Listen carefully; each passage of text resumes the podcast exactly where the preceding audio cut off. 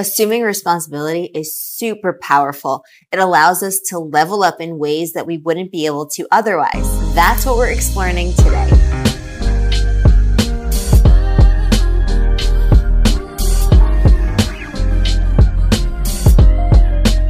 What's up, Fix Learners? Welcome back.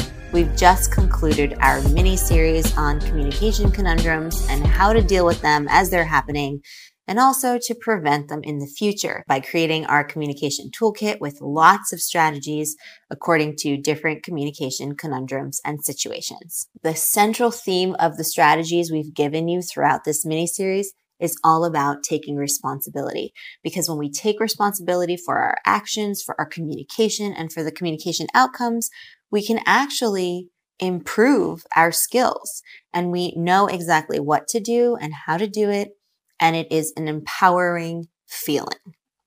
And that is how we get closer to communicating with confidence, authenticity, and poise.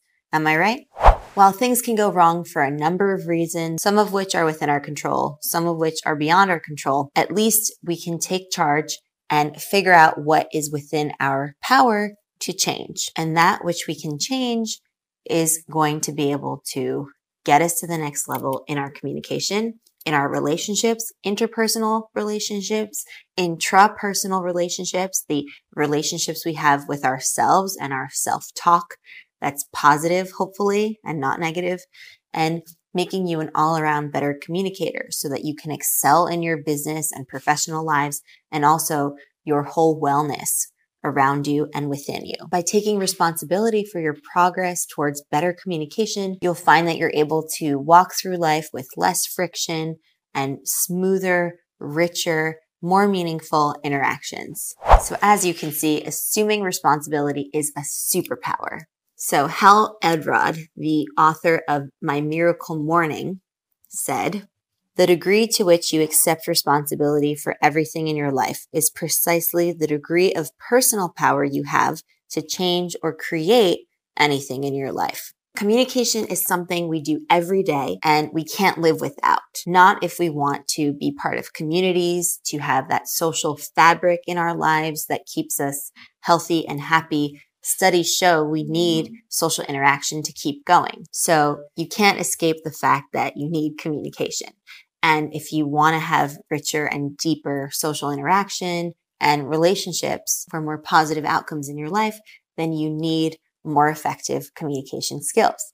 And you know that already because you're subscribed and you're watching. So responsibility is linked to the commitment you have to improve an aspect of your life. We're talking about assuming responsibility for our communication skills, for our communication outcomes to improve the way we communicate and the way we interact. We're providing a roadmap for you so that you can take it upon yourself to really hone your communication skills and become a more effective communicator to communicate with confidence, authenticity, and poise. That is why we're here. So how do you hold yourself accountable for your communication, for the communication outcomes, and for various speech events? The first thing you can do is make sure Let's say you're giving a speech or you're having a conversation with a bunch of people or you're holding a meeting or you're giving a formal talk. You need to research the subject. Doing research on the subject makes you closer to becoming a subject matter expert. And if you're able to talk confidently and eloquently about a subject, then your speakers will be even more inclined to listen to you. And you'll become more equipped to have that credibility and put yourself in front of people and share ideas. But you have to do the research ahead of time. There's no point in faking it and faking it till you make it is not the way we want to go with this because that's just scraping the surface. We want to get at the roots of the matter. So it all comes down to doing the heavy lifting ahead of time.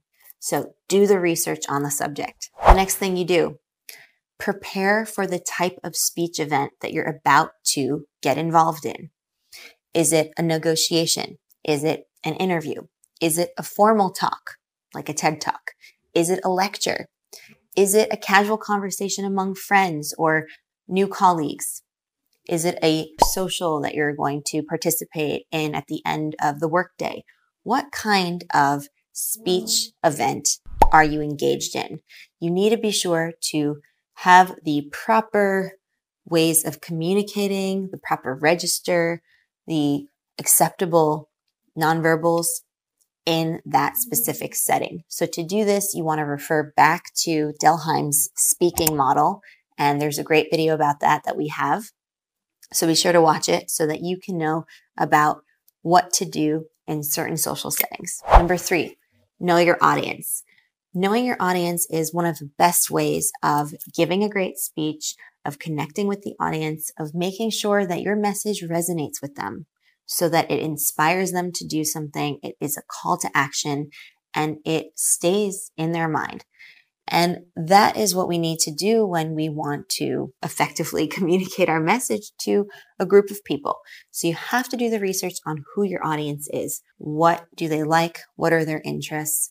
Who are they? What speech communities are they from? What cultures are they from? You need to know this because that is going to allow you to customize and tailor your message to what interests them. The next strategy is keeping perspective. You have to have a mindset shift. A lot of times when we're nervous, the reason we're nervous is because we're afraid of the way we're going to be perceived by the audience, how they're going to judge us, evaluate us. Usually communication apprehension or stage fright is caused by evaluation apprehension. We are nervous about how they're going to judge us and perceive us and essentially how they're going to evaluate us. But if you change your mindset about really what you can offer the audience and what value you can add to their lives, then it becomes a whole new ballgame and it's not about you. It's about them. So that is really what we're getting at because you're there to share some great ideas, to give them something to think about, to help them find their sense of purpose, to highlight the mission of the company, to share your vision about a product, to inspire them, to call them to action. So it's not about you. It's not about what you're wearing. It's not about how you look. It's not about that because it's not about you. So make sure you have that mindset shift so that you can really connect with the audience and you will 100% be less nervous and more confident going in there, going into the meeting room, going on stage, going into a room of VCs because it's not about you. And once you can see that and once you actually practice that, it's like a heavy boulder is lifted from your shoulders and suddenly you're not carrying the whole weight of the world anymore.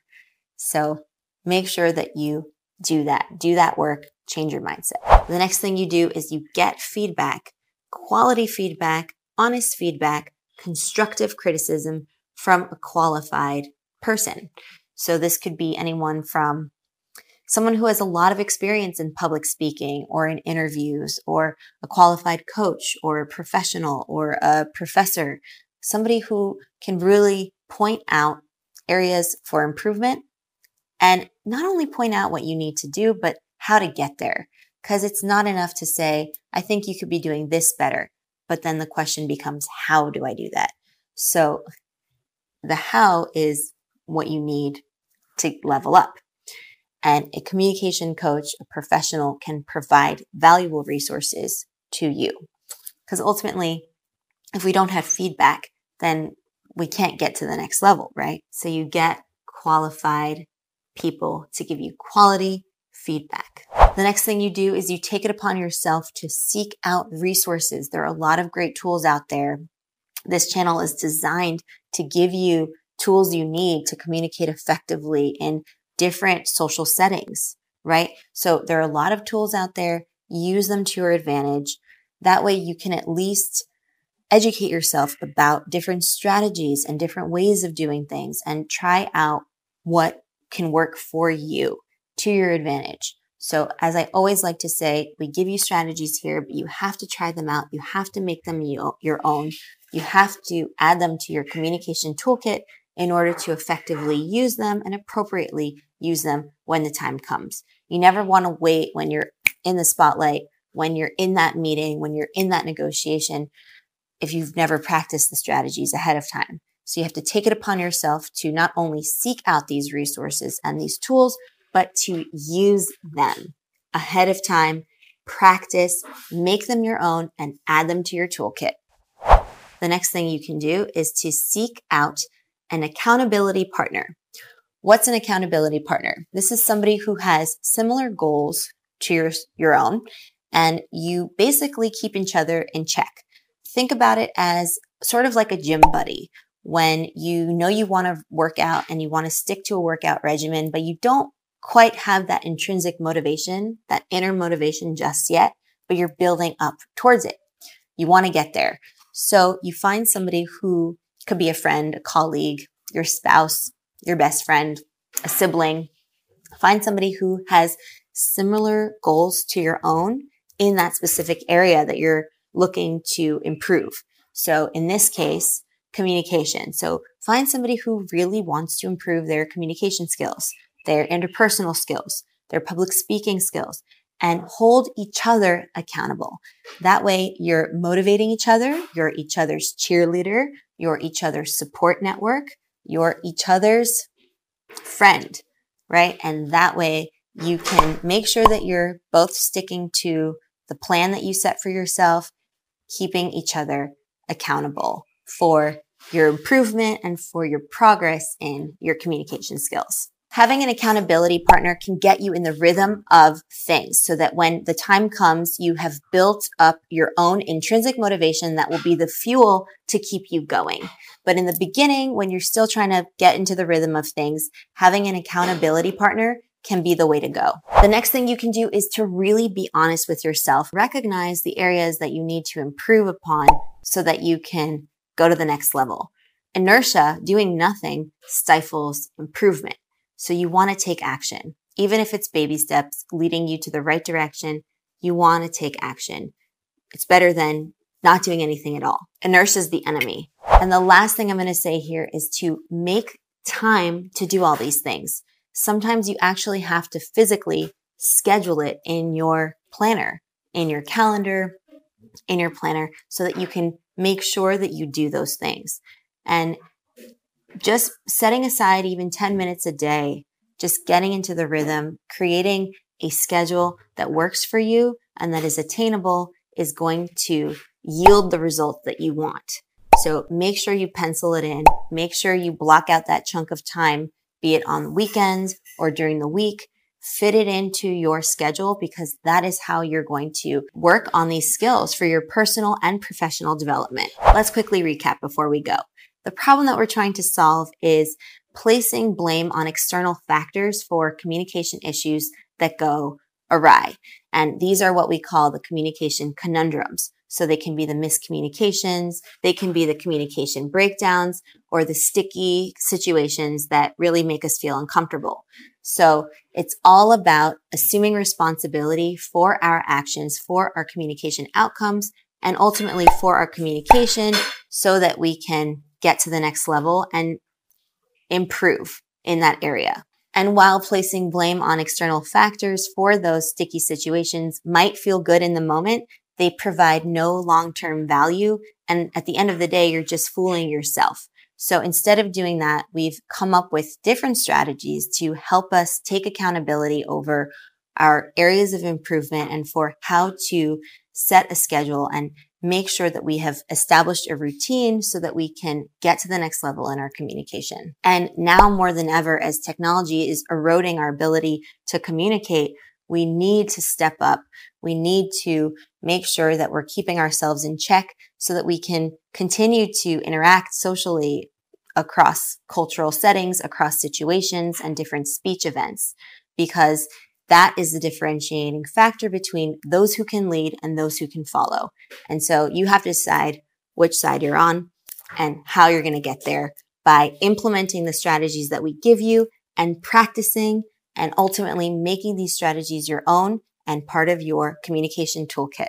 And by holding yourself accountable, you'll see the gradual changes that are going to improve your personal and professional lives. And that is what we want to do. All right, explorers. So that's a wrap on this video. If you haven't done so already, we encourage you to subscribe so that you can join us for the next video and be sure to give us a like. It really means a lot to us. Share it with a friend And we'll catch you next time. I'll see you in the next video. Happy exploring.